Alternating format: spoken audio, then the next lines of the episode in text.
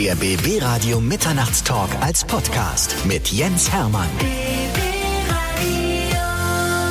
Rufen Sie jetzt an und erhalten Sie von uns das Jens Hermann Spezialpaket. Und wenn Sie in den nächsten zehn Minuten anrufen, dann hacken wir uns noch vor Freude unsere eigene Hand ab. Nein, machen wir nicht. Und die ersten zehn Anrufer erhalten die abgehackte Hand gratis mit dazu. Sie haben richtig gehört, gratis. Mensch, John, das ist ja einfach unglaublich. Jim, John, Jim. Toll. Marty Fischer ist bei mir und Hallo. genau so musste diese Sendung natürlich auch anfangen. Ja. Ne? Weil alle Leute, die jetzt den Podcast gestartet haben, haben gerade gedacht, äh, was ist denn da los? Wir sind falsch. Ja, nein, ihr seid, Sie sind goldrichtig. Marty Fischer, ein großer Tag für mich heute, denn er ist das Gesamtpaket aus Comedian, Stimmenimitator, Musiker, Moderator, Werbeproduzent, YouTuber und Hol doch mal Luft. Synchronsprecher. Ah, ja, fast. es gibt Sachen, die äh, bin ich nur halb. Was bist du denn nur halb? Äh, locker und gelöst. Zum Beispiel.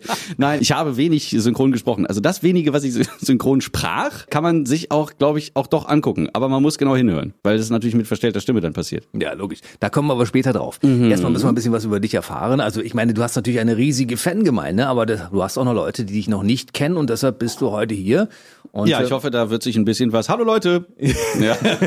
Marty Fischer wollen wir natürlich ganz genau auch ein bisschen näher kennenlernen. Du kommst aus Salzgitter. Das ist völlig richtig. Und du bist aber seit ein paar Jahren auch Berliner und deshalb sagen wir herzlich willkommen in unserem Sendegebiet. Ja, danke schön. Du hast mir gerade verraten, das ist deine erste Radiosendung heute? Ja, ich war noch nie im Radio. Ich kann es gar nicht glauben. Nee, du, du machst Fernsehformate, Ja. du, machst Videos, du machst eigentlich alles und du warst noch nie im Radio. Und, und deine Premiere bei mir, es ist eine große Ehre für mich. Ja, äh, für mich erst. Was du schon für, für Hochkaräter hier, bist ja selber Hochkaräter.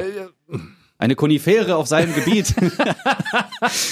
ja. Wollen wir mal ein bisschen weiter ausholen? Wir müssen ein bisschen was über dich erfahren, weil du bist ja ein durchaus ernsthafter und auch ein sehr komischer Mensch gleichermaßen. Also das heißt, das geht bei dir Tja. innerhalb von Sekunden schaltest du um und das ist ja ein unglaubliches Talent. Wie lange hast du das denn schon? Boah, ähm, wenn man, wenn man jetzt so Ende. Äh, nein. ich glaube schon, also mit zehn Jahren wurde bei mir ADS oder ADHS diagnostiziert und ich glaube, das geht damit so ein bisschen einher, so eine impulsive, sprunghafte äh, Person, ein Wesen, was so von äh, Himmel hoch jauchzend bis äh, zu Tode betrübt, da ist alles mit dabei, das ganze Spektrum. Und ich komme davon nicht los und es macht aber auch Spaß, äh, sich dann auch mal in so äh, in Emotionen zu suhlen. Oh, aber nicht lange, weil wir wissen ja, Eckart Tolle lehrt uns, dass, dass man äh, sich nicht mit seinen Emotionen oder mit seinem Verstand identifizieren darf. Bist du also mit Ritalin aufgewachsen? Das ist richtig. Also deine Eltern hatten gar nicht so viel Spaß, wie alle anderen jetzt an die haben. Damals war es noch ein bisschen äh, schwieriger für sie, das Ganze zu bewältigen, ja? Äh, leider ja. Also meine Mutter hat äh, auch nicht leicht gehabt, sie größtenteils äh, alleinerziehend war und dann mit mir auch mit wechselnden Medikamenten so Testungen machen musste. Wie viel Milligramm wovon hilft mir, also dem Jungen am besten? Der Junge muss ja nicht frische Luft.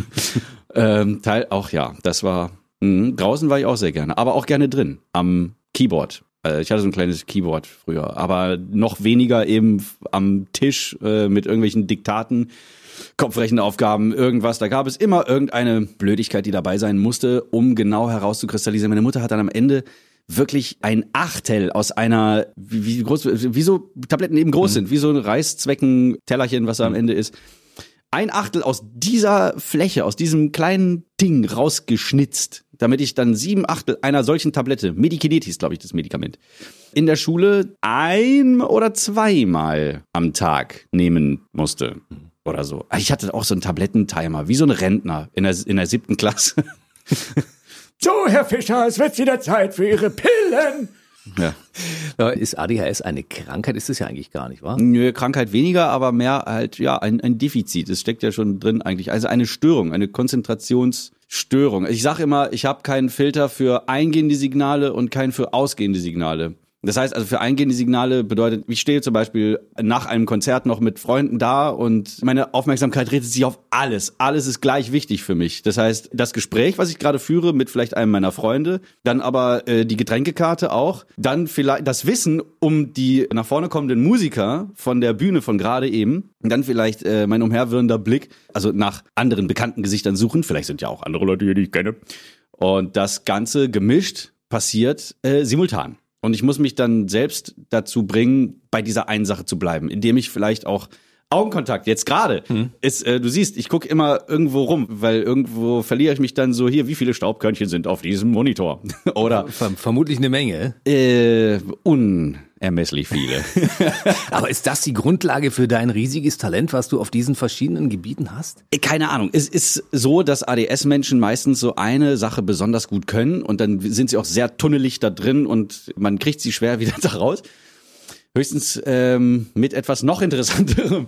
Aber sonst äh, gehen sie bis, äh, also down the rabbit hole. Aber so richtig. Unfassbar. Also und ich, ich sitze vor diesem PC, gucke mir deine Videos an und denke, das ist ja unfassbar. Wie kann man dann so etwas lernen? Man kann es gar nicht lernen, man muss es mitbringen offensichtlich. Ja, es ist, glaube ich, auch eine äh, teilweise Begabung.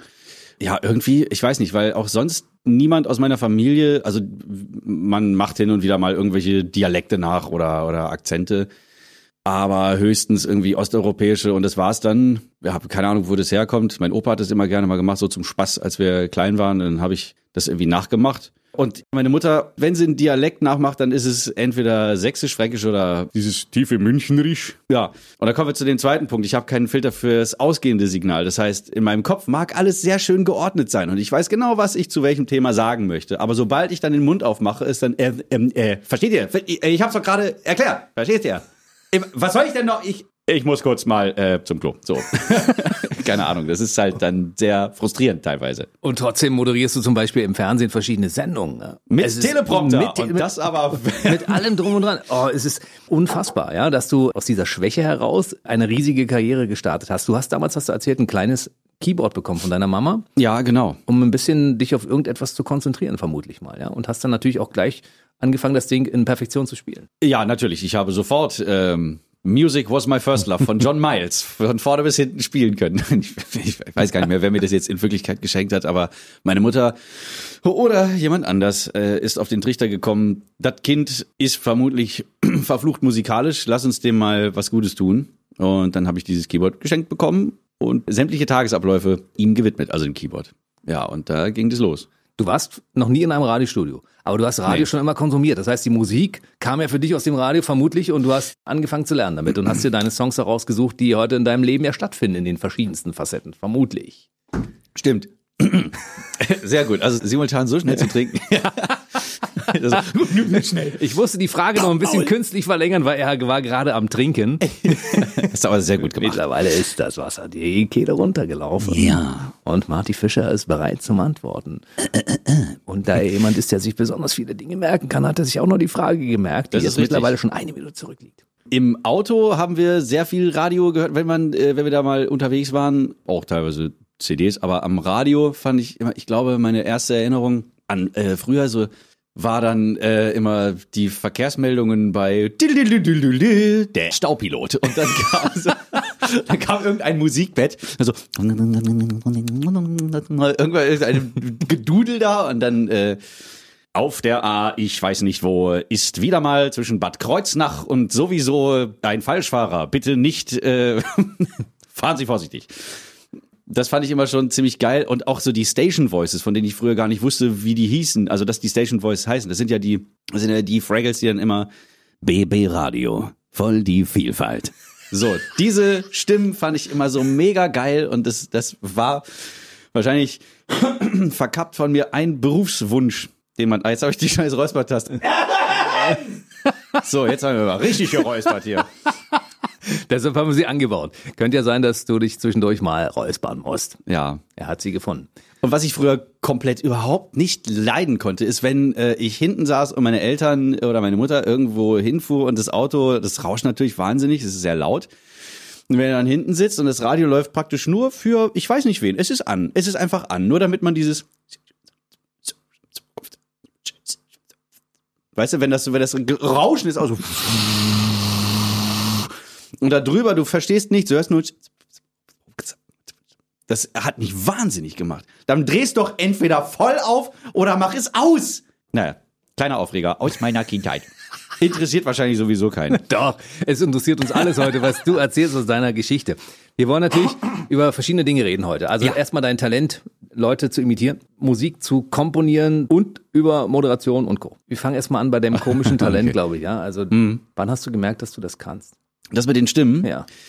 Puh, weiß ich gar nicht. Also vermutlich Der diese, Opa. diese genau der Opa mit mit dem der dann immer ja weißt du verstehst du ich habe letztens bin ich mit Oma durch den Markt gegangen und so ich weiß nicht was das jetzt war es liegt östlich von Deutschland es war aber vermutlich eher so eine tschechische Richtung oder eben Nüttler Menklener oder Meiner so tief ist er nie eingedrungen aber das waren so die ersten Dinge die ich dann nachgemacht habe Kölsch natürlich Kölsch und so ein bisschen bayerisch und ich weiß nicht, er hat das wahrscheinlich einfach aufgeschnappt. Ich habe es dann sehr, sehr viel später. Peter Frankenfeld. Ja. Ja. Kennst du auch? Der- aber Peter Frankenfeld, einer der Helden meiner Jugend sozusagen. Ah, Den dürftest du doch gar nicht mehr erlebt haben. Du bist Da hab ich 1990 auch gar- geboren. Nein, nein, nein, habe ich nicht. Ich bin 90 geboren. Ja, aber ich, ich habe ihn auch nicht erlebt. um das jetzt kurz abzurunden, ich hab's, glaube ich, einfach nur nachgemacht, weil ich schon von Natur aus so ein gutes Gehör habe. Vielleicht hängt das auch mit dem ADS zusammen. Das ist einfach so, ich, ich höre was und weiß schon ganz genau, was ich machen muss im Hals jetzt, äh, damit es genauso klingt, wenn ich es nachmache. Du drehst also deinen Kehlkopf in entsprechende Stellung. Ich drehe ihn auf links. genau. Äh, Peter Frankenfeld, das war so ein Ding, ey. Ich habe das gesehen, ich weiß gar nicht mehr, wer das mir wer mir das geschickt hat und wann, aber es ist einige Jahre her. Ach genau, das war hier ein guter Freund von mir aus Salzgitter, der auch dieses, äh, ich sag noch nicht, Titel des Videos, worauf du später noch zu sprechen kommen wirst, ja, der hat, der hat das mit mir gedreht und der hat mir dieses Peter Frankenfeld Video geschickt. Und ich dachte, wie geil ist das denn, dass er nicht nur den Dialekt macht, sondern auch die, die Satzmelodie sich anpasst und die Körperhaltung sogar, das Gesicht und alles, also zum Beispiel dieses Erbarmung, was haben wir in Königsberg? Ein Wetterchen? Na, wann ich ihn sag. Also wir haben kein Springflut, nuscht nicht, nee, nee. Das fängt ja schon an mit diesem, äh, hier spricht Stefan Stein von der Wetterstation. Äh, war so ein Achter, ich weiß nicht ganz genau, was er sagt, aber und dann kommt, sicher, dat, wir haben gerade hier in Köln eine ähnliche Erscheinung. Und dann, das ist überraschend gekommen. Gerade jetzt, wo man sich gewöhnt hat an ein leichtes Gewand, was ist gekommen? Ein Schnürregen. Ein Schnürregen. Ich sage Ihnen. und dann kommt, glaube ich, sofort auch so, also ich weiß ja nicht, was die Leute immer haben, von wem Berlin ist eine Reise wert. Ja, also ich erzähl mal. Und Alter, das ist so geil, das ist so der Hammer. Also ich habe mir ja gestern einen leichten Mantel gekauft. Äh, einen leichten Mantel, geh ich raus, ich hab so gefroren, sag ihnen, ihr könnt mal peitschen, ja. Aber auch dieses, ihr könnt mal peitschen, wo kommt das denn her? Also sagenhaft, sagenhaft, dieser Typ und dann natürlich äh, Jörg Knör war auch einer der, Der war schon hier, ja, ja, bei uns. Wahnsinn. Also, ja, sicher. Sicher. Weißt du? Und natürlich habe.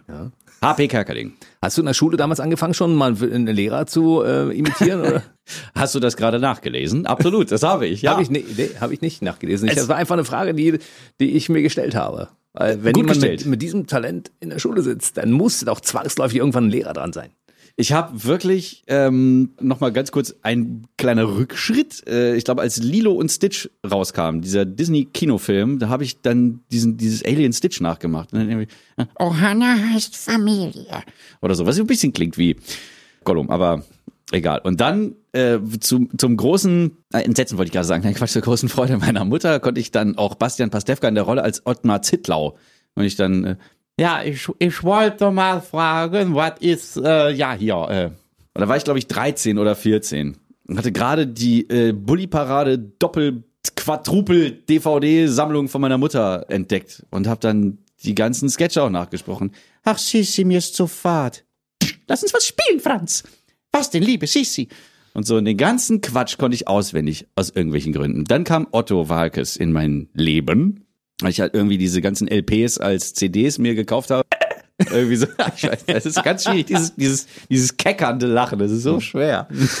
Auch äh, natürlich, der menschliche Körper, meine Damen und Herren. Große an alle! Ärger langsam eindämmen und Blutdruck langsam senken. Achtung! Hat jetzt wahrscheinlich hart geklippt hier.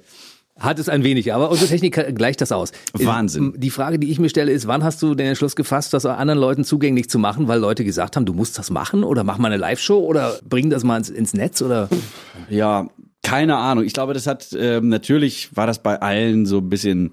Ja, der Junge, der wird irgendwann, also wenn das mit, mit, mit dem Beruf nichts wird, dann kann er immer noch Musik machen oder, oder irgendwie mit diesem Talent. Aber so richtig habe ich das, glaube ich, erst umgesetzt, als mir einer meiner besten Freunde 2006, als wir aus, wir sind ein paar Mal umgezogen und dann sind wir wieder nach Salzgitter zurückgekommen und der hat mir dann YouTube gezeigt. oder was 2000, also 2007 jedenfalls habe ich dann meinen Kanal ins Leben gerufen, The Clavinova damals noch. Und ähm, da äh, habe ich erstmal alles Mögliche gemacht, so ohne roten Faden. Also, war wirklich äh, ein, ein großer Haufen Kraut und Rüben, Quatsch, Bullshit, Nonsens. Clavinova war eine Ableitung wovon? Von dem äh, E-Piano von Yamaha, das Clavinova mit A hinten heißt. Weil das das allererste E-Piano, was ich auch noch äh, das allererste Mal in einer Band überhaupt gespielt habe. Es war so eine AG in Bremen, als wir da gewohnt haben, äh, hat das ein Saxophondozent aus dem Umland, hat äh, an der Schule, an diesem Gymnasium eine, eine Jazzband AG angeboten. Und da habe ich einen Yamaha Clavinova gespielt. Und aus irgendwelchen Gründen habe ich dann meinen Kanal, also mich und den Kanal danach benannt. The Clavinover. Aber irgendwann hat jemand zu dir gesagt, Mensch, du bist Marty Fischer. Nenn deinen Kanal doch einfach Marty Fischer. 2017 war das, glaube ich, und das hing, glaube ich, mit einem großen Umbruch in deinem Leben zusammen, bei dem wir eigentlich chronologisch noch gar nicht sind, weil zwischendurch war ja noch einiges anderes. Ne? Da kam ja noch was. Da kam ja noch was. Es gab ja wirklich Genau. großartige Formate. Secret Talent zum Beispiel. Ja, ich, ich wusste, dass du das jetzt sagen würdest. Ich habe es gespürt, über die Haut, über meine Nervenzellen. Ja, Das da, ist von meinem Mund abgelesen. Über den Monitor in diesem Studio. weil ich das kann. Und äh, ja, ich habe äh, aus irgendwelchen Gründen, ich sage das auch aus irgendwelchen Gründen, ich muss mir das wieder abgewöhnen, habe ich also ich dachte so, ja gut, ich mache ja nicht nur Musik, ich habe einiges irgendwie so, was ich alles äh, so so halb geil auf dem Klavier spielen konnte, habe ich jetzt auch irgendwie so eine viel zu größenwahnsinnigen äh, Titulatur, so äh, Fähigkeiten am Piano römisch, ein, das klingt ein bisschen wie Thorsten Sträter, Fähigkeiten am Piano römisch eins bis fünf. Gut, weiter. Ich liebe Thorsten Sträter, ey. Das ist auch ein, äh, so ein, meine Oma würde sagen, das ist ein Bärenbengel. So, ich glaube, das ähm, hat ihn nachhaltig verstört, als Max Gehmann beim Comedypreis, als er auf die Bühne lief. Und ich so dachte, Moment mal. ich könnte ja auch mal das mit den Stimmen machen. Also ganz lose, ohne irgendwelche Reihenfolge, also ohne Sinn und Verstand einfach aneinander geklatscht. Alle Figuren, die ich so konnte, es waren 18, die ich besonders gut oder naja, ich, ja, 18 waren es dann. Und dann kam Christian Ulmen äh, um die Ecke gevideot auf YouTube so als Uwe Wöllner war die Figur. Hey, der Secret Talent Award, schickt uns unser Secret, euer secretstes Talent. Äh, wow, cool. Dachte ich so, alles klar, das Video ist ja schon online, äh, schicke ich da einfach mal hin. Und dann kam, äh, kam so, so eine Voting-Phase und dann habe ich für mich tatsächlich auch Werbung gemacht. Bin in Salzgitter auch so zu, zur Salzgitter Zeitung gelaufen und habe da so ein plötzlich, ohne dass mir das vorher klar war, plötzlich ein äh, seitenfüllendes Interview bekommen mit riesigem Foto. Also unfassbar. Und dann nahm so diese Voting-Phase so ihren Lauf und dann kamen so Mails nach und nach. Du bist in den Top 25, du bist in den Top 10. Ich dachte so, oh Gott, oh Gott, oh Gott, oh Gott. Und äh, ja, wohin mit so viel Aufmerksamkeit? Ich habe doch das Aufmerksamkeitsdefizitsyndrom. das war ein Quatsch. Ähm, und naja, dann kam irgendwann diese Preisverleihung in Berlin, damals noch die O2 World, heute ist ja die Mercedes-Benz Arena. Ja. Und das war dann im Vorprogramm eines Ich- und Ich-Konzerts. Moderiert von Hartnett Tesfaye. Schöne Grüße, falls Sie zuhört. ähm, und natürlich Christian Ulm als Uwe Wöllner und Jürgen Vogel war auch da. Und da war, da waren in dem Moment schon so irgendwie 10.000 oder 12.000 Leute da in diesem, in diesen Zeiten undenkbar. In diesem, also halbe Arena, ne? das ist ja immer so mit so einer Rockbühne dann. Und dann stand ich äh, oder saß ich auf dieser Tribüne mit den anderen Top Ten Leuten. Es konnten natürlich nur drei oder vier werden. Und schon beim dritten Platz, als der ausgerufen wurde, habe ich schon gedacht, nein, das kann nicht sein. Das kann nicht sein. Ich sitze hier noch. Ich war noch nicht dran. Nein, und vor allem so, warum denn gerade ich? Die sind viel krasser alle. Da war so ein Gitarren-Percussionist aus Göttingen, der ähm, während er auf Gitarre spielt, also gleichzeitig irgendwelche Akkorde greifen mit der linken Hand, mit der rechten, nicht nur die Saiten anschlagen, sondern auch auf dem Korpus der Gitarre Percussion spielen. Ja, dass quasi du eine Ein-Mann-Band bist. Und der hat den dritten Platz gemacht. Ich dachte schon so, Wahnsinn. Respekt, mein Lieber. Dann kam der zweite Platz, das waren so Fußball-Freestyler, die den Ball hochhaltend an irgendwelchen Laternenmästen dann irgendwie hoch sind, also jonglierend, wie die die Hände benutzt, also wie sie das gemacht haben, weiß ich bis heute nicht. Und dann kam halt äh, Uwe Wöllner auf die Bühne und hat dann angefangen so, der, äh, der erste Platz, äh, der den gewinnt, äh, der ist fast so cool wie ich. und dann sagt er meinen Namen Und die Scheinwerfer gehen alle auf mich. Nebenbei hat sich natürlich ganz unbemerkt ein Kameramann neben mir positioniert. Wie das immer so ist. Und ich dachte so, nee, das kann nicht sein. Das kann doch wohl jetzt nicht. Und dann bin ich wirklich. Und dann habe ich gedacht, okay, jetzt mache ich einen Robin Williams. Bin aufgestanden, habe dann so diese diese groß triumphale Geste mit Konfetti, Sprüh und so und bin dann da halb die Tribüne runtergeflogen und stand dann da vor 12.000 Leuten und habe gesagt, ja, hallo erstmal. Ich weiß gar nicht, ob Sie es wussten.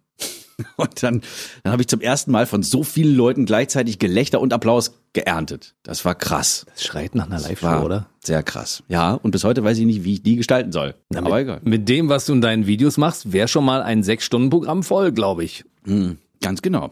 Du hast äh, zu dem Erstkanal noch einen Zweitkanal gegründet damals gleich, ne? Ja, Wahnsinn. Das, Warum? oh Weil du so viel Material hattest? Weil ich, ich glaube, es gab Sachen, die ich jetzt nicht so unbedingt da drauf machen wollte, weil es kristallisiert, es kristallisierte sich schon irgendwie raus, dass es nur jetzt auf die Stimmen bezogen bleibt, weil ähm, dann natürlich ich der Typ mit den Stimmen war und ihr habt dann gefragt, ja, was soll, wollt ihr von mir hören? Die 18, die jetzt gewonnen haben, die sind ja schon auserzählt. Und dann habe ich nochmal elf nachgeschossen. Ich habe dann gefragt, hier, was wollt ihr denn gerne hören? Und dann kamen so Sachen wie der ganze Cast von SpongeBob und der ganze Cast von den Simpsons und South Park und Herr der Ringe und hast du nicht gesehen. Okay, cool, aber da sind doch auch Stimmen dabei, die ich überhaupt nicht kann. Oder, oder sagen wir mal anders. Ich hätte sie gekonnt, wenn das auf Englisch gewesen wäre, weil die englischen Stimmen sind teilweise viel, viel leichter nachzumachen. Ich weiß nicht, woran es liegt. Ich, keine Ahnung. Wenn ihr mir jetzt sagen würdet, ja, mach mal von Family Guy. Hey, yo, Quagmire. Uh, what's your favorite dish? Also, Giggity, giggity, I don't know. oder weiß ich nicht. Oder, Yo, Lois. ähm, äh, das war jetzt halb Trump, halb Stewie. Aber die liegen viel besser irgendwie im Maul, hätte ich fast gesagt, als zum Beispiel deutsche Stimmen. Ich kann zum Beispiel nicht Jan Odle äh, oder Ian Odle, ich weiß nicht, wer Jan Odle heißt, ist, glaube ich, der, der Sprecher von Peter Griffin, beziehungsweise Seth MacFarlane und äh, Will Smith. Und so, den kann ich nicht so ohne weiteres nachmachen. Du kriegst das auch noch hin. Bestimmt irgendwann einmal, wenn ich mich äh, nach einer aufwendigen Operation, die jetzt, äh, aber zum Beispiel Homer Simpson ist zum Beispiel auch so ein Ding, der also auf Englisch geht der gut Mm, I love donuts. oder so Oh, Krusty Burger. oder auf Deutsch ist es sauschwer, aber aber mittlerweile kriege ich es auch noch hin irgendwie. Seien Sie live dabei. Bleibt weg, ihr Zombies, ich habe eine Kettensäge. Hm, nein, mein Sohn, Bier ist nur was für Daddys und Kinder mit gefälschten Ausweisen. Du hast den Job. Hey, toll, danke, tschüss. Genau, der Zweitkanal. Da habe ich dann alles äh, hochgeladen, was so ein bisschen aus der Reihe fiel, hauptsächlich so Loop-Geschichten. Da habe ich mir zum ersten Mal eine Loop-Station gekauft, weil ich diesen englischen Beatboxer und Loop-Künstler Beardy Man so toll fand. Und habe gedacht so, wow, geil, da kannst du ja deine eigene Band sein mit dem Teil, wenn du halt irgendwie so ein bisschen Beatboxt und ein bisschen so a cappella-mäßig Bass und die, die Akkorde dann so nach und nach einsingst. Geil. Dann habe ich das auf meinem Zweitkanal gemacht. Ein Loop für zwischendurch. Ohne für, ja. Das, das Ein machen- Loop zwischendurch. Du bist nicht der Einzige, das machen viele falsch. Ja, wieso? Ja, ich weiß Wieso auch nicht, wieso, weil dieses für, slippt so dazwischen. Ja, war. Warum auch immer. Ein Loop zwischendurch, ein Loop für zwischendurch, ja, für zwischendurch. Weil ich glaube, das ist so dieses mit ohne Soße, so ungefähr, so dieses Phänomen. Mit, mit ohne alles? Ja, genau. bravo, bravo, der Comedy-Preis, posthum, nein. Ich bin noch da. Post, postwendend. Postwenden, das Entschuldigung, geht. ja, Post, nicht Post, ich verwechsel das auch. Siehst du, wir sind alle nicht frei von Fehlern. Ach ja, und plötzlich kam ein, äh, ja, so ein Jobangebot aus Berlin, aus dem Hauptstadtstudio, wie, ähm, Aus dem Herzen Europas. ja, die Hauptstadt des Planeten. Die Hauptstadt des Planeten, wie Thorsten Sträter sagen würde. Kam nämlich ein Angebot, als es Mediakraft noch gab, ein großes YouTube-Multi-Channel-Netzwerk, dass ich da das äh, Originalformat Was geht ab, ein News-Format äh, mit moderieren sollte. Und dann bin ich wirklich mit dem 1.1.2014 wohnte ich plötzlich in Berlin, ohne dass ich umziehen musste. Zack, da war ich. Dann wuchs mein Channel auch ein bisschen mehr, weil ich dadurch ein bisschen bekannter wurde, auch weil da andere große Berliner YouTuber moderiert haben, zum Beispiel die Space Rocks oder LeFloid, Frodo Apparat, die waren da alle untergebracht. Und dann habe ich gedacht, okay, das mit den Loops ist eigentlich eine ganz coole Sache. Ich hol die jetzt einfach mal von dem Zweitkanal auf den, auf den richtigen Kanal. Weil ich von den Stimmen, die hatte ich dann irgendwann satt. Ich wollte nicht mehr nur darauf reduziert werden und habe dann die Musik auf meinen Channel geholt. Und mit dem Loop zwischendurch habe ich auch diese äh, sehr erfolgreiche Sendereihe Wie geht eigentlich Musik gestartet. Und da bin- ich bin so ein Fan davon. Wirklich. Vielen Dank. Es ist, ich weiß immer nicht, bin ich jetzt total begeistert und flipp komplett aus oder lache ich mich schief oder es ist so eine Mischung aus beidem. Das ist, Gut. ja, es ist toll. Also zum Beispiel einer meiner Lieblingsclips ist ja Gigi D'Agostino. Das, muss, das ist ja wirklich eines Ja. seiner Meisterwerke. Oh, ne? vielen, das, vielen Dank. Das wirst du nicht zum ersten Mal gehört haben, aber das solltet ihr euch anhören, Leute. Das ist und angucken vor allen Dingen. Es ist mega geil. Ja, vielen Dank. Es hat auch sehr viel Spaß gemacht, das zu basteln, weil ich dachte so, okay, ich, ich püriere jetzt einfach äh, aus dem Album L'amour toujours, ich glaube, es hieß sogar auch so, ne? Einfach so die, die Smash-Hits. Die, und es waren auch nur diese fünf. Es war ja irgendwie La, La Passion, dieses L'amour toujours, wie das Album. The Riddle. The Riddle, ganz klar. Bla bla bla. Und, Ina das war der fünfte. Another Way. Another Way natürlich. Living in another way. Aber auch alleine dieses, das Erfolgsrezept ist wirklich von Gigi D'Agostino gewesen. Also man kann es nicht anders sagen. Einfach diese, diese stumpfe Beat von der von der ähm, von 909 Drum Machine. Das ist einfach so ein äh, Drumcomputer, äh, beziehungsweise Drum Machine von, von Roland gewesen. Die einfach so dieses Mehr ist es ja nicht gewesen, beziehungsweise die Hi-Hat ist ja eigentlich noch kürzer, ist ja und darüber dann nur diese, im Offbeat der Bass. Und dann kommt meistens nach äh, acht Takten, kommt endlich dann die, kommen die Claps dazu. Das heißt, dass dann irgendwann so fertig ist der, ist der Welthit. Und darüber dann eben dieses.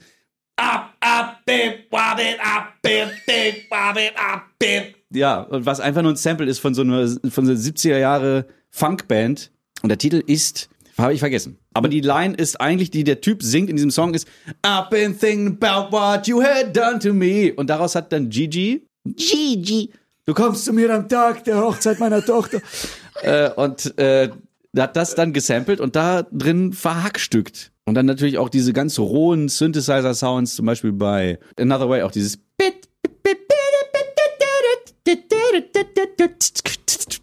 Ja, es ist perfekt einfach. Das ist so, das ist so geil. Das ist, man braucht nicht viel. Aber man braucht aber trotzdem dieses, dieses ähm, Mastermind Brain, um das herzustellen. In einer Zeit, wo sonst niemand auf so eine Scheiße kommt. Wie viele Weltstars sind schon verzweifelt, weil du ihr Geheimnis hinter den Riesen-Welthits enttarnt hast? Noch keiner, weil ich das immer viel, viel später, als sie die Welthits hatten, gemacht habe. Aber wenn jetzt Herr D'Agostino in Italien feststellt, dass hier ein gewisser Marty Fischer in Deutschland sein Geheimnis enthüllt hat hinter diesen Welthits. Der Sack, der Blöde. Ich, ich weiß auch gar nicht, ob ich dafür irgendwie rechtlich belangt werden könnte, weil ich ja Sachen immer so wiedergebe, dass es alles Mögliche sein könnte. Das ist quasi so der Gesamtsound eines Künstlers. Zum Beispiel auch die Beatles habe ich auch so auseinandergenommen. Und zwar das weiße Album. Das so zusammenpüriert und ähm, da habe ich jetzt auch noch keine äh, Klage von Apple, also also Apple Records, ne, jetzt hat nichts mit mit dem äh, kalifornischen mittelständischen Unternehmen zu tun, sondern das war ein kleiner Familienbetrieb.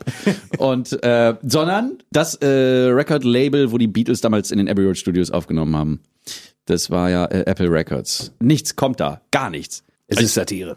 Es ist äh, vor allem auch educational Content. Den machen, den machen auch andere YouTuber. Zum Beispiel hier Rick Beato in Atlanta, irgendwo in Amerika. Ich weiß nicht, wo Atlanta liegt. Wo ist denn das? In den Vereinigten Staaten. Äh, Das ist richtig. Äh, hat dort äh, ein äh, wahnsinnig geiles Studio. Und wenn Corona mal vorbei ist, dann äh, möchte ich mich mal mit ihm verabreden. Der Typ hat äh, ganz tolle Sendereien auch, zum Beispiel What Makes This Song Great. Und dann hat er wirklich auch die Originalspuren, kann dann irgendwie die Gitarren solo schalten und den Bass und die Drums und zeigt das auch, wie dieser Song aufgebaut ist. Und das geht zum Beispiel nicht bei den Beatles. Da kann er das nicht machen, weil wie er immer sagte, those guys are notorious blockers. Also da wird das Video sofort gesperrt, wenn er das auch nur irgendwie, wenn er nur Beatles sagt, wird das schon, wird das Video ein Copyright-Claim. Du hast dich rangetraut. Er sich noch nicht. Naja, er, er benutzt aber auch die Originalspuren, also blöd genug muss man ja sein. Und du machst die Originalspuren mit deinem Mund sozusagen und mit den Instrumenten, die bei dir zu sehen sind. Weil wenn ich mir das anschaue, deine Videos, da steht ja eine Batterie von Instrumenten. Das ist ja unfassbar. Wie viele Instrumente spielst du eigentlich? Ich spiele eigentlich drei, davon keins gut.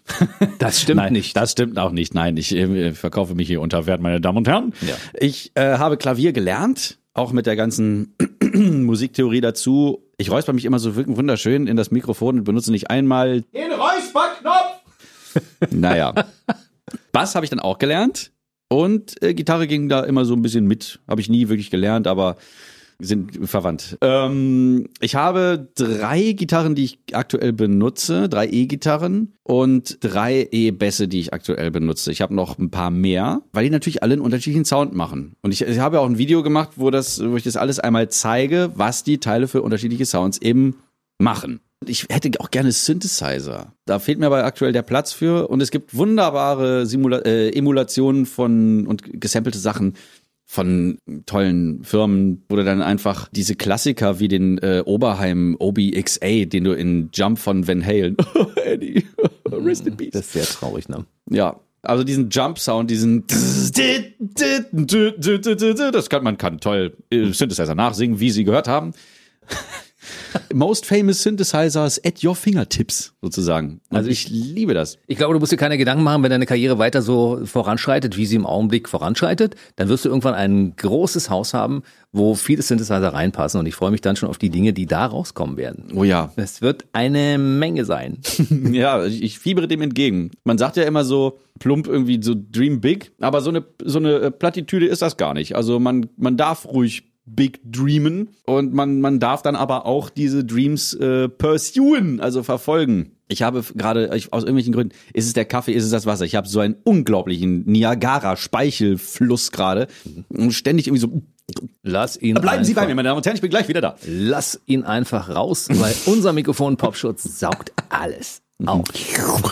Ich will gar nicht wissen, wer hier schon Also es waren schon die prominenten Größen dieser Welt, die in diesem Mikrofon Popschutz schon gesprochen haben. Allerdings wird der jedes Mal wieder äh, chemisch gereinigt und wieder desinfiziert. Das ist sehr lobenswert.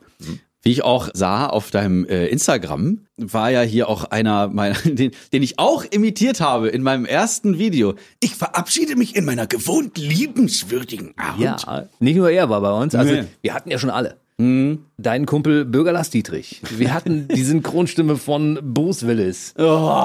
Krass. Ja, das. Äh, Also von, von den Leuten, die du so in deinem Spektrum hast, waren wirklich schon eine Menge hier. Beeindruckend. ja, das war jetzt nicht beeindruckend. Aber Man kann es ja mal versuchen. Ich habe über Das ist ja auch Udo einer. Lindenberg. Ach so, nee, eben nicht. Nur mal für Nusche. Aber der Witz ist, dass Udo Lindenberg und Manfred Lehmann eigentlich eins gemeinsam haben. Und das ist die einzige Sache, die sie gemeinsam haben wahrscheinlich. Dass sie nämlich diese, dieses Äh, unglaublich kehlige. Ich, das muss ich, muss ich wirklich, da muss ich äh, in so eine in so eine Schildkrötenhaltung gehen. Ich muss jetzt hier gerade mal das Mikrofon runter machen, weil ich nämlich in dem 18 Imitationen Video von äh, 2010 hatte ich äh, Manfred Lehmann schon mal drin. Aber so ein bisschen komisch in so einem, in so einem, ähm, es klang gar nicht wirklich wie Manfred Lehmann. Jetzt bei Praktika 20% auf alles. Es ist nah dran, aber es ist nicht wirklich nah dran. Es ist auch sauschwer, den nachzumachen. Ich Ich versuche es einmal. Ich versuche jetzt. in diese Stimme hineinzugehen. Moment. Yippie Schweinebacke. Hey Mann. Hey, ist alles okay? Nein, Mann. Hier ist überhaupt nichts okay. Okay, wenn du mich brauchst, ich bin dann draußen, okay? Immer okay sagen, ja? So. Das ist einfach. Ich kann, kann nur eins wiederholen. Bitte hör nicht auf. Und ähm, hast du den Busse dann auch drauf? Die noch im Busse? Äh, ja, halt nur diesen diesen Einsatz. Äh, also ich habe ich hab ihn sehr gerne gesehen bei, wenn meine Mutter mal sieben Tage sieben Köpfe geguckt hat. Und sie war natürlich auch besonders Fan von Gabi Köster. kleiner kleine Anekdote. Wenn meine Mutter sich so, so gespielt humorvoll über irgendwas aufregt, dann kommt immer wieder Gabi Köster aus ihr raus. Das ist auch so ein Phänomen irgendwie. Aber Jochen Busse habe ich wirklich nur, nur diesen Einsatz. Äh, Ich verabschiede mich in meiner gewohnt liebenswürdigen Art. Schalten Sie auch das nächste Mal wieder ein, wenn es heißt, sieben Tage, sieben Knö äh, Köpfe. So, jetzt äh, switchen wir um zu Max Rabe, der ja auch schon hier war. Du hast ja Schabos Wissen, wer der Babo ist, gesungen in einer großartigen, in einer großartigen Version. Ich bedanke mich aufs Herzlichste. Ja, nee, das war auf jeden Fall, äh, als dann dieser Song rauskam und ich meine, Chabos Wissen mit der Babo ist es ein großartiges Övre von Hafti. So, der hat ja auch einen großartigen Beat-Produzenten, also da dieses da geht ja einiges ab. Schon wieder Speichel, auf Wiedersehen. So, äh, und ich weiß nicht, was das ist, ey. Dann hab ich mir gleich irgendwie so einen Spuckesauger vom Zahnarzt hier rein, aber das macht dann die Aufnahmequalität ein bisschen so die ganze I, I. Ah. Es gibt nichts Widerlicheres. Äh, wer leert dann am Ende des Tages diesen Container aus? Und ist das das, was dann hinterher bei James Corden in seiner Late Show äh, als Vogelspeichel im Glas, wenn sie es Billiogats auf Billiogats? Ist das das? Egal. Nein, nein, wir haben prominenten Speichel dann in Gläsern und füllen ihn ab. und, und die großen Fans können sich das dann irgendwann bei uns dann ab. Es, also, es gibt nicht viele Dinge, vor denen ich mich ekel, aber das ist auf Platz eins. Speichel. Äh, Fremder. Echt? Ja, wirklich. Ist, äh, bleh. Nee. Gut, wir, wir haben zwischen uns zwei Meter, wir können das ruhig sagen. Wir halten ja auch die Abstands- und Hygieneregeln Ja. ein. Ne? Aber Ja, auch wirklich das sehr gut. machen wir gut, ne? Ja, ich würde sagen, ich würde uns dafür einen Preis geben. Wir waren bei Chabos, wissen, wer der Barbo ist. Genau. Und dann, äh, genau, ich habe nämlich dann das zum ersten Mal gehört und alle haben sich darüber mehr also aus meinem äh, Bekannten- und Freundeskreis, die haben sich mehr oder weniger lustig gemacht über diese Art, wie er, wie er dann da äh, Tokat, Kopf ab, Mortal Kombat, Vollkontakt, à la Ongbak und so. Was, was singt er denn da? Und dann habe ich gedacht, okay, ich gucke mir jetzt mal die Te den Text an. Okay, verstehe ich auch nicht, aber ich kann ja mal versuchen, das Ganze so ein bisschen leicht, leichter verständlich irgendwie einzusingen oder zu rappen. Und ich bin großer Fan von Weird Al Yankovic. Das ist der, der Typ in den USA, der Michael aus, Jackson, ne? als, aus allen möglichen Sachen so Parodieversionen macht, aus allen, äh, also äh, Songs. Und zwar auch genau aus dem Jahrzehnt äh, gerade macht er, kommt immer irgendein Album. Das letzte war, glaube ich, Mandatory Fun, was äh, dann auch, wie ist es denn hier, Wrecking Ball, aber in einer in einem Polka-Medley. Und er äh, ist auch äh, so, so ein Typ, der Another One Bites the Dust zu Another One Rides the Bus mit Akkordeon und so einem Typen, der auch so einen Koffer immer eindrischt auf so einen Wehrlosen. Und dann immer so bim, bim, bim, Another One Rides the Bus, ah, dicke, dit, dit, dit, Another One Rides the Bus. Und dann dachte ich, okay, ich mache da jetzt aus diesem Gangster, bam, aus diesem krassen produzierten Song mache ich einfach eine leicht bekömmliche Swing-Version. Und wer singt das? Natürlich Max Rabe. Und die Melodie war relativ schnell klar. Da habe ich mir so ein paar Akkorde zurückgelegt. Chabos wissen, wer der Barbo ist, Hafti ist denn und so weiter und so fort. Und dann dachte ich so, scheiße. Du kannst ja jetzt nicht irgendwie diesen ganzen Rap mit einer Melodie irgendwie ausstatten. Wie, wie soll das klingen? Das klingt nicht gut, würde ich sagen. Und wer rappt über Swing? Ganz klare Sache. Lars Bürger Dietrich. und, und aus diesem Grund habe ich das dann mit diesem Tokat Kopf ab, Mortal Kombat, Vollkontakt aller da da da da da. Und dann hatte ich das fertig und dann habe ich mit meinem sehr guten Freund Flo, jetzt habe ich ihn den Namen nochmal, er möchte immer unentdeckt bleiben. Der stand da neben dir an der Kamera, ne? Der hat das ganze Ding gefilmt. Ich habe gesagt, komm, das muss jetzt gedreht werden. Hilf mir, bitte. Ich weiß nicht wo.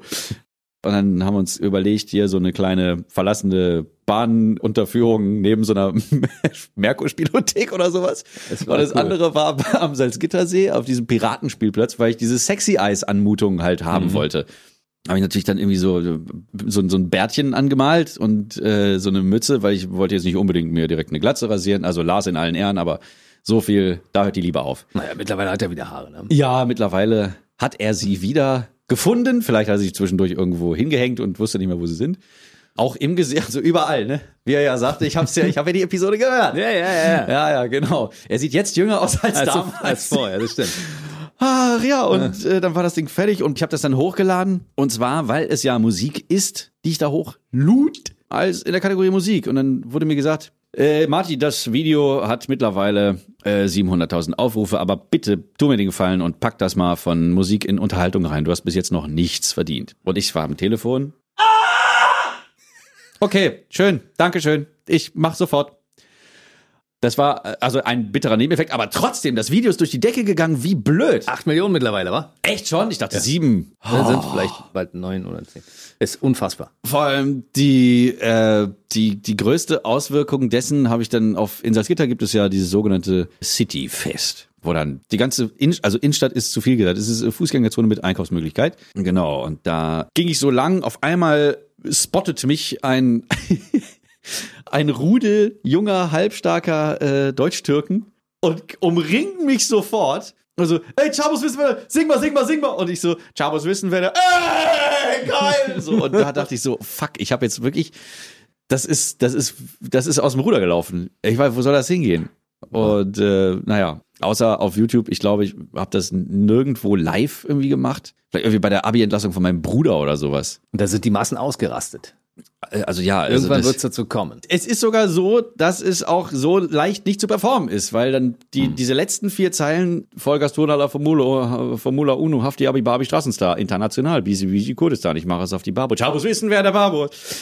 Ja, krass. Kleine Fußnote, Errol Jankovic, den habe ich kennengelernt damals, als er Michael Jacksons Beat It als Edith rausgebracht hat. Also hast du kennengelernt. Den hab, da habe ich ihn das erste Mal gehört im Radio. Ach so, ich dachte persönlich, Das weißt du, wie lange das her, das ist weit vor deiner Geburt passiert. Wann kam denn Beat It raus? Es war doch auf dem Thriller-Album, ne? Genau. Ja. Also in den 80ern irgendwann. Genau. Ja, also insofern warst du noch nicht auf der Welt und seitdem gibt's den schon, seitdem macht er das, was er macht und ist immer noch für dich ein großes Vorbild und Beispiel, was man so machen kann. Ne? Ja, auf der auf der äh, humorvollen, musikalisch, also wirklich, ich nehme überhaupt nichts und mich schon gar nicht ernst dabei. Großartig. Kann sich äh, manch ein anderer eine Scheibe davon abschneiden. Witzig wäre jetzt natürlich, wenn er parodiert wird, irgendwelche eigenen Songs und dann so, äh, hey, das ist ja Klage.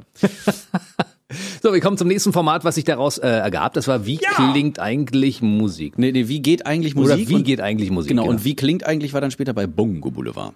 Also ich Genau. äh, komme ein bisschen durcheinander mit diesen ganzen verschiedenen, aber du, du weißt Ja. das ja alles, weil bei dir ist es alles natürlich in deinem Kopf abgelegt, in der richtigen Reihenfolge mit den richtigen Namen. Ja, und es ist wirklich, es ist manchmal, äh, es ist Fluch und Segen, weil ich, ich weiß das alles irgendwie, aber ähm, man kann sich da so schön verzetteln. Man redet und redet und redet und die. Hey, was? Ja, ach so, äh, ach so, es ist immer noch 2010. Nee, wie geht eigentlich Musik? Habe ich mir so ein bisschen abgeguckt von irgendwem, also einem Franzosen, glaube ich. Ich weiß aber nicht mehr, wie der heißt und wie der. Das war aber auf jeden Fall anders. Ich wollte es anders machen als der. Aber so vom, vom Prinzip her wollte ich das schon lange machen. Einmal Sachen erklären, wie man sie jetzt äh, genrespezifisch spielt. Was muss jetzt das Schlagzeug machen? Was spielt der Bass? Die Gitarre, das Keyboard. Was man halt so braucht für zum Beispiel Reggae. Und wie spielen die das zusammen, damit es nach Reggae klingt? Und wie sind die Sounds? Damit es halt, wenn da jetzt jemand irgendwie wirklich so klingen will wie Bob Marley, worauf muss man achten? Also auch so mit ganz, ganz spitzen Öhrchen, wie, wie so die Sounds sind. Ja, ja, da bin ich schon Korinthenkacker, was das angeht. Wo holst du das dann alles her? Das ist ein rieses, riesiges musikalisches Wissen. Das muss ja, du bist ja, könntest ja als sofort als Professor an einer Musikhochschule unterrichten und alle Schüler würden an deinen Lippen kleben. Ich weiß nicht, also vielen Dank. Ich werde genauso rot wie die Wand neben mir gerade. äh, ähm, ich habe keine Ahnung, wo das, wo das in Wirklichkeit herkommt. Ich glaube halt echt, dass, dass das ähm, einfach mein von Natur aus äh, sehr audiophiles Gehör ist, dass ich halt so sehr differenziert Sachen hören kann. Also von den Stimmen einerseits, ich glaube, das ist genau das gleiche in Grün, dass ich also irgendwie jemanden höre und denke so, oh cool, 13.000 Jahre floss unser Brauwasser durch Vulkangestein. dass ich genau weiß, wie ich, was ich machen muss, damit es genauso klingt und eben musikalisch am Rechner mit den ganzen Instrumenten oder so, äh, habe ich dann auch nach mehrmaligem Hören von verschiedenen Songs eines Genres, weiß ich dann, worauf es da ankommt. Du zerlegst diese ganzen Songs in ihre Einzelteile und Ja. setzt sie auch wieder so zusammen, dass man es versteht und sagt, unglaublich. Dadurch erklärst du zum Beispiel jungen Menschen, die von Musik nicht so viel Ahnung haben, wie Musik funktioniert. Ja, also ich gebe mir da auch die aller, allergrößte Mühe. Ich gehe mal einen Deep Dive in, weiß ich nicht, äh, traditionelle japanische Musik habe ich jetzt für ein Playstation-Spiel. Da, da gab es eine bezahlte Produktplatzierung.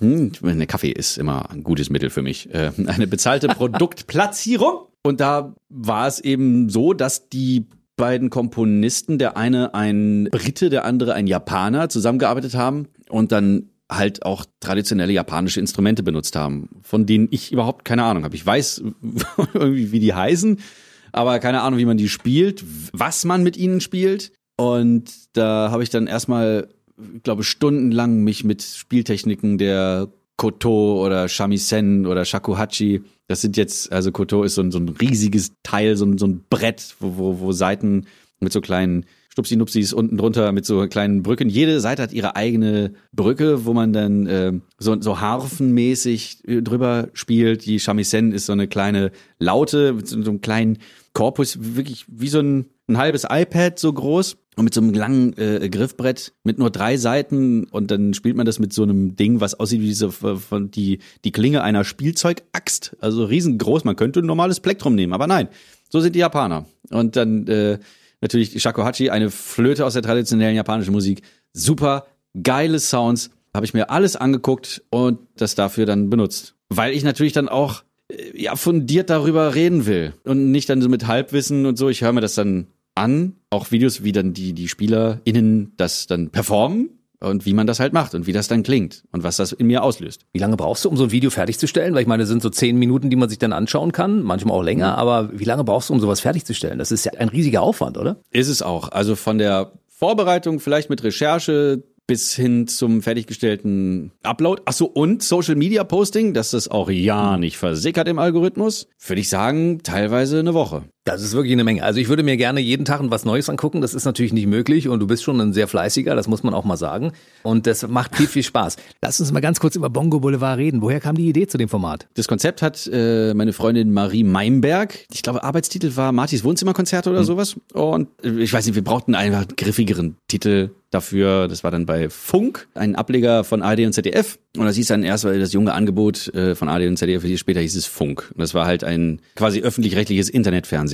Und Marie hat dann äh, das Konzept von Bongo Boulevard entwickelt. Das heißt, ähm, ich sitze in einem Studio und dann kommen Musiker und wir machen zusammen Musik oder interpretieren auf irgendeine bescheuerte Art und Weise oder auf eine ganz andere, äh, als man es normalerweise kennt, die Songs der Gäste. Und das war in der ersten Staffel hatten wir tatsächlich ein wunderschönes Studio, eine so, so eine äh, Schallkabine, haben sie immer gesagt. Das ist so eigentlich die XXXXL-Variante von äh, so Übungsboxen für beispielsweise Trompeter in Telefonzellengröße aus Einzelteilen, die du dann so zusammensteckst und dann machst du die Tür zu und man hört draußen nur noch so, wenn du halt jetzt so drin machst du so draußen, also der Nachbar dreht schon völlig durch, machst die Tür zu. Hörst fast gar nichts mehr. Und das hatten wir dann eben in riesengroß mit Schlagzeug drin, mit äh, Gitarren und Bassverstärkern und mit so Monitor-Speakern, die dann unter der Decke hingen und mit vielen schönen Glühlämpchen. Und das sah wirklich toll aus und es war voll gestopft bis unter den Rand mit Instrumenten und alle Gäste, die da, die reinkamen, waren erstmal so, wow, Alter, ey. Wenn ich das gewusst hätte, dann wäre ich, äh, hätte ich meinen Mietvertrag gekündigt sozusagen. und das war richtig, richtig schön. Wir hatten da zum Beispiel Bonaparte oder Mine, Tristan Brusch, also auch so Indie-Künstler. Mhm. Das war richtig, richtig cool. Und dann war in der zweiten Staffel, oder sagen wir mal Mitte der ersten Staffel, kristallisierte sich schon raus, dass ähm, in der Box ist schön, aber so diese Spezialorte an, äh, wo, wo dann zum Beispiel mit Mine sind wir auf eine Alpaka-Farm gefahren. Wir haben alles aufgebaut, Sound gecheckt und so. Und dann kam Mine mit Marie äh, und der Bassistin Vroni, die kamen dann da an mit äh, Augenbinden. Und die wussten nicht, wo sie sind. Sie, sie haben schon wohl gerochen, ah, Land. Und äh, haben dann die Augenbinde abgenommen und dann so, ah, Alpaka ist geil! Und das war irgendwo in Brandenburg und äh, da ist, glaube ich, so unmissverständlich klar geworden allen, dass, dass das irgendwie in der zweiten Staffel wird das das Ding sein. Und da kamen dann halt diese Folgen mit äh, Milliarden, zum Beispiel auf der Kartrennbahn irgendwo. Ali Neumann im äh, Delphi äh, Filmpalast Dingens in Weißensee, glaube ich, heißt mhm. das so? Ja. Mit ganz vielen Doubles von sich selbst. also es war wirklich, du wusstest nicht mehr, wo ist sie jetzt?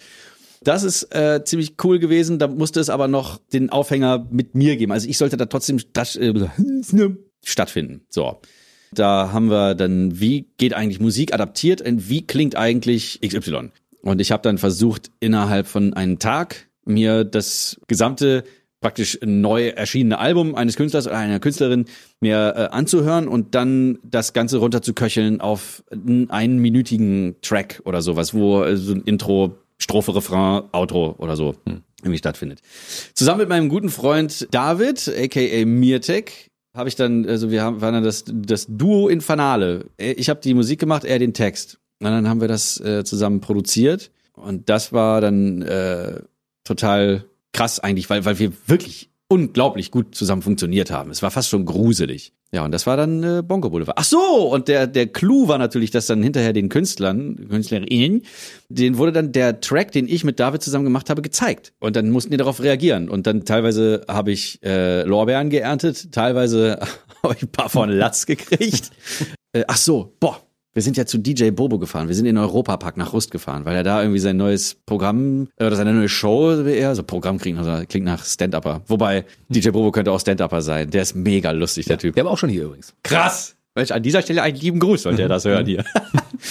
Ach super, ey, wir sind dann da hingefahren und er hat dann wirklich eine Viertelstunde oder so für uns locker gemacht, wo ich dann meinen produzierten Song ihm gezeigt habe. Wir haben den Text auf Papier, also wie ausgedruckt, hatten wir dann diesen Text, den, den ich da mit David geschrieben hatte, so, If you wanna dance and smile, stop and try to be part of the rhythm. You can take your time. auch über so einen so einen Eurobeat, äh, Pop-Reggae-mäßigen Beat, das äh, reicht richtig, richtig cool. Voll, weil er sich den Zettel genommen hat und dann das sofort nachgerappt hat. Also natürlich, weil er es ja auch ist. oh, das war, das war richtig, das war richtig cool. Und noch fast noch cooler war, als ich mit dem Pionier der elektronischen Musik Jean-Michel Jarre in so einem wirklich abgefahrenen äh, Sushi-Restaurant, wo er dann mit Richie Horton, auch einer der der Techno-Wegbereiter, dann irgendwie haben die, die beiden da wir zusammengeführt. Es ging irgendwie, keine Ahnung, wie es jetzt ging, aber es ging. Und dann saß ich die ganze Zeit daneben oder, oder da hinten, so hinter der Kamera und dachte so, scheiße, das kann doch wohl nicht wahr sein hier. Die beiden. Und dann durfte ich mich mit äh, Jean-Michel Jarre ein bisschen unterhalten, nachdem Marie auf dem iPad, die haben das immer auf dem iPad bekommen, so mit Kopfhörern, nachdem er dann gehört hat, was ich praktisch aus ähm, dieser Sound von diesem ähm, Equinox, Oxygen. äh, genau, Oxygen Part 4, mit diesem berühmten und dann äh, hat er das sich angehört und so, gut, das ist mein Stil, voll cool. Also wenn das so einfach ist, so, dann bitte erklär mir meine eigene Formel, weil ich habe sie noch nicht rausgefunden. War dieses Bongo Boulevard, dieses Format für dich auch die Grundlage, irgendwann 2017 zu sagen, Moment Leute, ich muss jetzt mal Klartext reden und muss in meinem Leben etwas ändern, weil ich bin äh, begnadeter Musiker nebenbei. Ich bin nicht nur der Komische, ich bin auch wirklich Musiker und ich mache das wirklich mit Leib und Seele, mit ganz viel Liebe und auch mit einem wirklich entsprechenden Sachverstand, weil ich kann das, was ich mache. Ja, heute äh, denke ich da auch anders drüber. Mittlerweile ist es mir, mir egal, was, was die denken. Ich mach mein Ding und gut. So ist es. So ein, so ein quasi so, so ein clowniger YouTuber, der meint, er könnte irgendwie direkt im Handumdrehen irgendwelche Genres. Er hat die Weisheit mit Löffeln gefressen und dann, dann will er womöglich noch irgendwie mit uns äh, Songs spielen, die wir äh, äh, minutiös äh, geprobt haben und dann setzt er sich dazu und spielt irgendwie was, was dann dazu passen soll. Nee, glaube nicht, nein. Und das wurde mir dann zugetragen und ich dachte so, alles klar, Leute, pass mal auf. Und dann habe ich dieses Klartext-Video aufgenommen. Also ich habe jetzt das, das Beste aus beiden Welten habe ich jetzt bei mir äh, vereint. Also noch die angebrachte Ernsthaftigkeit. Ich nehme es ja auch schon ernst, was ich da mache. Ne? Klar. Es ist ja jetzt nicht so, als würde ich sagen, okay, ihr könnt mich alle mal, ich weiß alles. Sondern äh, ich setze mich ja auch hin, wie gesagt, und, und lerne das dann für mich privat. Ich studiere dann praktisch in Rekordzeit. Das kann man auch falsch verstehen. Also ich versuche das schon, alles die wichtigsten Eckpunkte, Punkte, also auch Musik, historisch versuche ich mir das auch alles dann kurz mal anzulesen. Und äh, die meisten Sachen weiß ich dann auch noch hinterher. Und es stand irgendwie der Release meines ersten eigenen Albums an. Weil ich auch immer mich davor gefürchtet habe, irgendwie Texte zu schreiben. Da habe ich mich nicht nie so wirklich hingetraut, so tief in mich rein. Den Mut auch aufzubringen, das dann äh, zu vertextlichen. Deswegen habe ich dann gedacht, ich mache einfach ein Instrumentalalbum. Hab das dann zum Mastern gebaut, oder ich war dann, oder von, von, hahaha, das war ja der große Clou. Ich war dann plötzlich in einer Bongo Boulevard Episode selbst der überraschte Gast. Und hast ein Konzert gegeben. Und ich habe ein Das Konzert geil, gegeben. ja. Und ich habe ich hab mich so ein bisschen unwohl gefühlt dabei. Das war doch einer deiner großen Wünsche, hat doch die Marie damals gesagt. Das stimmt auch. Aber ich, ich, ich weiß nicht, ich habe ich hab da vor mindestens ein halbes Jahrzehnt nicht mehr live gespielt. Weil ich vor, in Salzgitter hatte ich diese kleine Coverrock-Band und danach habe ich halt nie wieder live gespielt. Und die Band wurde dir zusammengecastet für deinen Auftritt. Genau, und oh, das ist auch, äh, da entstand auch eine schöne Freundschaft draus. Mit äh, Jürgen an den Drums, Alex am Bass und der gesamten Clique um Make a Move. Da bin ich heute immer noch dankbar für. Naja, jedenfalls äh, wurde mir auch eine Mastering-Session geschenkt. Da war ich bei Guy James Cohen im Funkhaus in, in äh, ist das schon Köpenick? Na, Lepa. La Lepa Straße im Funkhaus war ich dann und habe dabei gesessen, wie Guy mein Album gemixt hat. Guy ist der Typ, der bei Bongo Boulevard die Folgen auch hinterher immer gemixt und gemastert hat. Ja, und dann hat er halt mein Album gemastert und ich war mega, ich war total happy damit. Album 1. Album 1. Und dann war ich Ende 2018 mit Fuja, auch äh, eine befreundete Band, auf äh, einer kleinen Wintertour, aber nicht in Wintertour. ja, genau. Wir saßen dann, ich weiß gar nicht mehr wo, irgendwo in Dresden oder keine Ahnung. Wir saßen dann im, saßen im Nightliner. Wir hatten wirklich einen Nightliner. Wie die großen Künstler. Ja, großen ja, ja. Und wir saßen da drin und ich habe dem, äh, dem Manager von den Jungs habe ich dann äh, das Album gezeigt und er, wie, da ist ja gar kein Text. Ich so, ja, nee, es ist ein Instrumentalalbum. Ja, aber da fehlt da der Text. Deswegen ist es ein Instrumentalalbum. ein Song hat Text und zwar der vorletzte. Aber du brauchst doch Text. Was ist denn heutzutage ein Album ohne Text? Eigentlich hätte es mir egal sein müssen, aber die Worte keimten in mir und dann habe ich doch nochmal einen Text geschrieben und zwar für Der Gang. Es ist ja der, einer von zwei Songs, die Text haben und es ist auch wirklich, also ich bin ganz froh, dass diese Worte gekeimt sind von JS äh, in mir drin und den kann man auch super live spielen. Überraschung. Und irgendwann wird es vielleicht noch ein zweites Album geben. Ja. Mit äh, Texten dann, mit mehreren Texten, weil es gab jetzt So zwischendurch auch noch The Famous Gold Watches Sessions. Das waren eine äh, EP, ne? Genau, mit Make a Move, weil äh, direkt nachdem ich dann den Text geschrieben habe für Der Gang und habe dann aus ähm, Pick Up the Pieces von der Average White Band, hab diese berühmte weil das passte perfekt in Der Gang. Das hätte ich aber so nicht veröffentlichen können, weil ich habe mir damals eingeredet, das ist ein Sample. Ich hätte da irgendwie so den als Urheber oder als Composer hätte ich die angeben können und dann wäre es glaube ich auch kein Problem gewesen. Dann kriegen die halt für diese Line die Tantiemen oder so, die Royalties.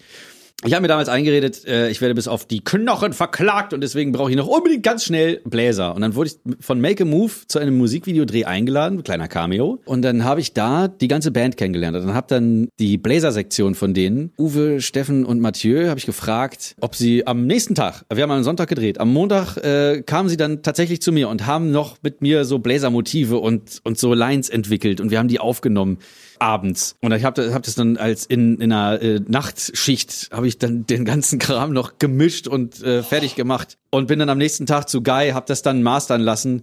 Und dann äh, Woche später habe ich den Song mit den Jungs von Make a Move im Badehaus in Berlin, also seine Konzertvenue, es ist kein Schwimmbad, äh, quasi uraufgeführt. Und das war mega geil. Es war der absolute Hammer. Und dann habe ich hinterher zu Jürgen gesagt, dem Drummer, wie ist das denn? Braucht ihr noch einen Keyboarder? Weil ihr habt ja keinen. und dann hat er gesagt, ja, wir schauen mal, wir beratschlagen uns.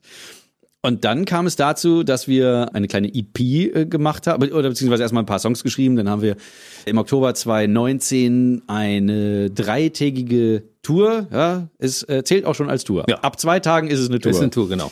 Genau, haben wir dann gemacht durch äh, paar Städte und dann war uns klar, das, das muss auch irgendwie noch in so einer, in so einer Live-Session oder wir müssen ein bisschen mehr noch machen. Wir müssen äh, Make a Move X Marty Fischer, so ähm, wenigstens ein paar Wochen bisschen durch, durch Deutschland. Das war Anfang dieses Jahres. Und wir haben auch original am, am 13. März war unser letztes Konzert in Hamburg. Freitag der 13. Am, am Samstag, den 14. März, war überall Lockdown. Und vorher war ich tatsächlich, war, ich noch mit äh, Sinu, einem Freund von mir aus Mainz auf Tour. Da habe ich Bass gespielt. Das war auch geil. Mm. Kleiner, kleiner Tipp hier an dieser Stelle. Ein sehr talentierter junger Deutsch-Türke, Türkdeutscher, der mit seiner Gitarre und seiner wahnsinnig unter die Haut gehenden Stimme wirklich jeden zum Heulen bringt, der es zulässt. Wahnsinn. Es ist total krass. Und da durfte ich Bass spielen. Ja, und dann äh, eben Make a Move und äh, ja, so, tschüss. Du hast einen Teil des Albums von Bürger Lars Dietrich produziert. Ja, Das Rap-Huhn. Das Rebhuhn. Oh Gott, ja, da, da wollte ich auch noch was richtig stellen, weil Lars hat ja behauptet, ich hätte das Rebhuhn total geliebt früher als Kind. Das ist das Gegenteil war der Fall. Ach, du hast es gehasst. Ja, naja, du hast jetzt nicht gehasst. Du hast jetzt mit dem Rap-Huhn abgerechnet. Ich habe mit dem Rebhuhn abgerechnet. Das habe ich damals schon. mein Bruder hat mir nämlich einen DIN A4-Zettel als Foto geschickt. Und da kam der Stein so ins Rollen, weil ich habe so, ich guck so und er schrieb dann immer so, kennst du noch? da hab ich so, ah, das Raphuhn. Scheiße, was soll das denn her? Und äh, das wird ja nur noch am Schwarzmarkt hier. Für. Und darunter war nämlich, und es gab nur drei Strophen, die äh, sehr kurz waren für, für, für so Rap-Songs. Und da habe ich so eine, eine vierte Strophe dazu gedichtet, äh, die wie folgt geht. Das, äh, also viel zu viele Silben auch für so eine. Das Rap-Huhn trägt den Künstlernamen DJ Abel. Aber warum nicht Schnabel? Ne, Das heißt ja in unserer Version heißt es Schnabel. Warum nicht Schnabel? Also das Rap-Huhn trägt den Künstlernamen DJ Schnabel und der Bauer wirft nach ihm mit seiner Mistgabel. Sie bleibt tödlich stecken in seinem Bauch. Das freut den Bauern und seine Tiere auch. Das Rap-Huhn. Also überhaupt nicht sendefähig. und mein Bruder hat mir das dann, wie gesagt, äh, geschickt mit den Worten, "Hä, mach doch da mal irgendwie so eine Bürger Dietrich-mäßige Stefan Raab-Nummer draus. Habe ich dann gemacht. Dann habe ich das Lars geschickt. Der, der ist abgebrochen, der ist zusammengebrochen, glaube ich. Der, das, ist, das gibt es ja, ist ja gruselig. Ist wie früher. Es, ist, als wäre ich in eine Zeitmaschine gegangen. Und dann hat er das, ohne mir Bescheid zu sagen, zu Universal mitgenommen, hat denen das gezeigt und die so, ja, dann wollen wir ganzen Song haben. Never. Genau, Never, danke. da einmal zum Mitnehmen. Äh, ohne Zwiebeln und äh, oder beziehungsweise ohne Mistgabel. So, äh, dann haben wir uns zusammengesetzt und haben dann die Mistgabelstelle ein bisschen kinderfreundlicher editiert und ähm, noch eine vierte Strophe geschrieben und dann war das Ding fertig. Ich finde es unglaublich, eure Zusammenarbeit. Das ist krass. Bürger Lars Dietrich und du. Also ich habe ja unterstellt, aber er hat es ja abgestritten, dass äh, sein Vater zwischendurch mal auf Dienstreise war und du irgendwie ein Produkt bist, aber dass ihr vielleicht miteinander verwandt seid, weil ihr habt so viele Gemeinsamkeiten, so viel Überschneidung, dass ich immer denke, du könntest der jüngere Bruder sein. Ja, das Gefühl habe ich auch. Wenn ich jetzt ein bisschen jünger wäre, könnte sogar er mein Vater sein. Oder so. Aber ihr habt es noch nicht testen lassen und macht das bitte auch nicht. Also wenn er mit 16 schon Vater gewesen No, Lars kann man das zutrauen. Er war Sportler. Ja, ist ja, ja- ein guter Mann. Ne? Ja, ja, wenn man so auf Instagram so seine, die, die Postings sieht, so alte Bilder von damals, denkst du immer so, hallo. Absolut. So, ihr moderiert aber, fremder Mann. ihr moderiert bei Kika zusammen auch eine Sendung, ne? Ja, ist richtig. Leider laut. Ja. Unser kleiner gemeinsamer Schatzi. Das war auch super cool. Ich hatte ja vorher leider lustig, da war er zweimal zu Gast, glaube ich. Hat auch in einem Sketch mitgespielt. Und äh, irgendwann habe ich dann, äh, glaube ich, es war von, von Warner TV Deutschland, also hat nichts mit Warner Music oder Warner Film zu tun. Den habe ich dann äh, irgendwann mal so richtig die, Veli die Veliten legesen. Nein, also scheiße, nochmal. Die Leviten gelesen. Repeat after me. Ja, und dann habe ich gesagt, ich würde gerne ein, ähm, eine Show machen, wenn es denn geht, die bisschen mehr musikalischer orientiert ist. Und dann haben sie sich tatsächlich hingesetzt und haben mir so, ein- so ein äh, Konzept für die Show geschrieben. Und dann wurde aus leider lustig, einer Sketch-Comedy-Show, leider laut, eine Musik-Comedy-Show. Und ohne dass ich das wusste, stand dann irgendwie direkt oben in diesem Pitch-Papier so äh, Musik-Comedy-Show mit Bürger Lars Dietrich und Martin Fischer. Ich dachte, jawoll, ein Kindheitstraum geht in Erfüllung. Das war wirklich wunder wunderschön. Und dann haben wir auch tolle Gäste gehabt. Stefanie Heinzmann, Alexander Klavs, Lea, Leslie Clio, ein paar YouTuber-Kollegen von mir, Rezo und Phil Laude. Der ist ja auch sehr musikalisch, der Rezo. Hätte ich vorher Oh, auch ja. gar nicht so gedacht, aber nachdem ich mich mit Rezo ein bisschen beschäftigt habe, dachte ich, guck an, der Junge hat Potenzial. Ne? Der hat in alle möglichen Richtungen Potenzial, der Junge. Und es gibt ja von euch gemeinsame YouTube-Videos, wo ihr auch äh, gemeinsam auch äh, Musik analysiert. Also Ja, ist- genau. muss man sich anschauen. Guckt mal rein in den YouTube. Wenn ich jetzt fies wäre, würde ich sagen, Rezo, den habe ich groß gemacht. Nein, das natürlich Die einen nicht. sagen so, also die er, hat sich, so, er hat ne? sich selbst groß gemacht. Er hat natürlich auch, ähm, also klar, wenn ich jetzt, wenn ich, wenn ich meine, wie geht eigentlich Musikvideos genauso strukturieren würde, wie er seine Aufklärungsvideos, seine fast äh, 50-minütigen, äh, ich, äh, nein, die Frage stellt sich schon gar nicht. Das würde ich nicht können. Die Frage ist unerheblich. Also, äh, ja. Nee, das ist, äh, er, macht das, er macht das toll. Ich bin ein großer Fan von seiner Arbeit und ähm, äh, ich bin auch sehr, sehr froh um diese, diese beiden Videos, die wir damals produziert haben und ich möchte noch mehr, mehr machen. davon. Wir möchten noch mehr davon sehen. Ich finde das so toll, wenn du deine Brüder von anderen Müttern quasi bei dir hast und mit denen gemeinsam was machst, weil Ja. da entstehen Synergien. Es ist unfassbar. Es, Also- es ist wirklich, äh, also als hättest du so wie wie bei den Powerpuff Girls im Intro so äh, äh, Professor, ich weiß nicht mehr wie er heißt, äh, fügte drei Sachen äh, in einen großen Topf, äh, Sugar, Spice and everything nice. Doch dann tsch, aus Versehen noch die Chemikalie X.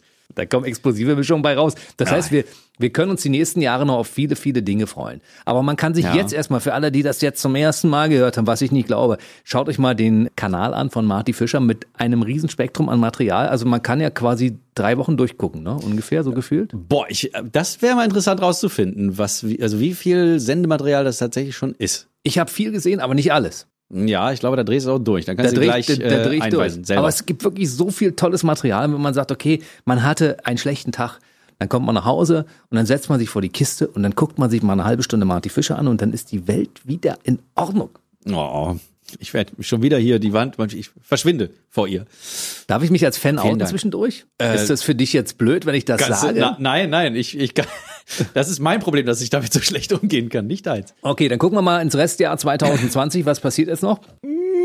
Ich werde noch ein paar äh, Songs vielleicht schreiben oder vielleicht die, die ich schon habe, einmal erstmal kuratieren. Damit das nicht irgendwie so ein Album mit 30 Songs wird. Obwohl, könnte man machen. Aber ich glaube, Doppelalbum. nee, nee. So ein bisschen kleine Häppchen immer. Nicht sofort das ganze Pulver Neil verschießen. Young hat damals Decade rausgebracht. Ein Dreifachalbum. Wenn du genug Material hast, wir nehmen es. Ja, also ich, wie gesagt, es wird viel Text geben. Vielleicht will ich auch ein bisschen noch dran feilen. Was wird sonst noch passieren? Ah, heiliges Kanonenrohr, weiß ich nicht. Eine Menge. Ja, Dann äh, sage ich einfach mal, abonniert den YouTube-Kanal Marty Fischer. Ansonsten gibt's auch natürlich eine ganze Menge Infos auf Instagram auf Marty McFly Fischer. Marty McFly wahrscheinlich aus Marty McFly, in die ja, Zukunft. genau, ne? ja, genau. Das, da, auch wieder vielen, vielen Dank an meine Mutter, die mir diesen Namen verpasst hat. Ja, das war McFly zu dir. Hallo McFly. So hat sie wirklich Ja? teilweise zu mir äh, äh, irgendwie äh, McFly, jemand zu Hause, wenn ich so als kleines, als kleiner ADS-Bub da irgendwie so in die Gegend geträumt habe und nicht auf eine Frage geantwortet. So McFly, jemand zu Hause. ja, ne, äh, sie fand Martin McFly mega cool und ähm, hat mich nach ihm benannt. Vielen Dank dafür. Ja, ach so, und wo du jetzt schon sagst, abonniert alle den Kanal von Martin Fischer, folgt alle hier dem Podcast Mitternachtstalk vom BB Radio, würde ich mal sagen. Das hat ja noch keiner gesagt. Ich bin sehr gerührt. Ja, natürlich, Cross-Promo, hallo? Ich bedanke mich ganz herzlich. Bevor du jetzt aber dieses Studio verlässt, hätten wir gerne noch ein paar wichtige, einflussreiche Menschen dieses Planeten und hätten gerne noch ein paar warme, verbindliche, verabschiedende Worte von äh, dem amerikanischen Präsidenten, von der Bundeskanzlerin der Bundesrepublik Deutschland und von einem Prominenten, den du dir selbst aussuchen darfst, hintereinander weg, dass wir jetzt noch so einen kleinen, so ein kleines Schmankerl quasi als ähm, Ausstieg haben. People of the Americas, I am the greatest of them all. I did it. I, ich habe Corona besiegt. Ich habe defeated the coronavirus. Ich fühle mich 20 years younger und ihr solltet es auch. Das könnt ihr. Follow, everyone follow the BB Radio Midnight Podcast. China. Auch ich schließe mich, naja, normalerweise schließe ich mich diesem Vollhorst nicht an, aber heute kann man, naja, also zumindest letzteres. Ich wünsche allen Hörerinnen und Hörern einen angenehmen Nachhauseweg. Schön, dass Sie dabei waren. Tschüss. So, Sendung ist, Sendung ist jetzt rum. Jetzt können wir alle wieder, ne? äh, um zwölf schließt das Parkhaus. Um zehn muss die Hose kalt überm Stuhl hängen. Äh, ich könnte jetzt noch hier. Und bedenken Sie immer, wo immer du hingehst, da bist du dann auch. Nee, ist das Unsinn? Doch, natürlich. So, tschüss. Dann sage ich nochmal ganz herzlich äh, vielen Dank an Thorsten Sträter äh, in Person von Marty Fischer. Ja! Es war, es war ganz toll, dass du da warst. Kommst du wieder? Jetzt, ich komme sehr, sehr, Sehr gerne wieder. Bis zum nächsten Mal. bis dann. Der BB Radio Mitternachtstalk. Jede Nacht ab 0 Uhr. Und der neueste Podcast jeden Mittwoch.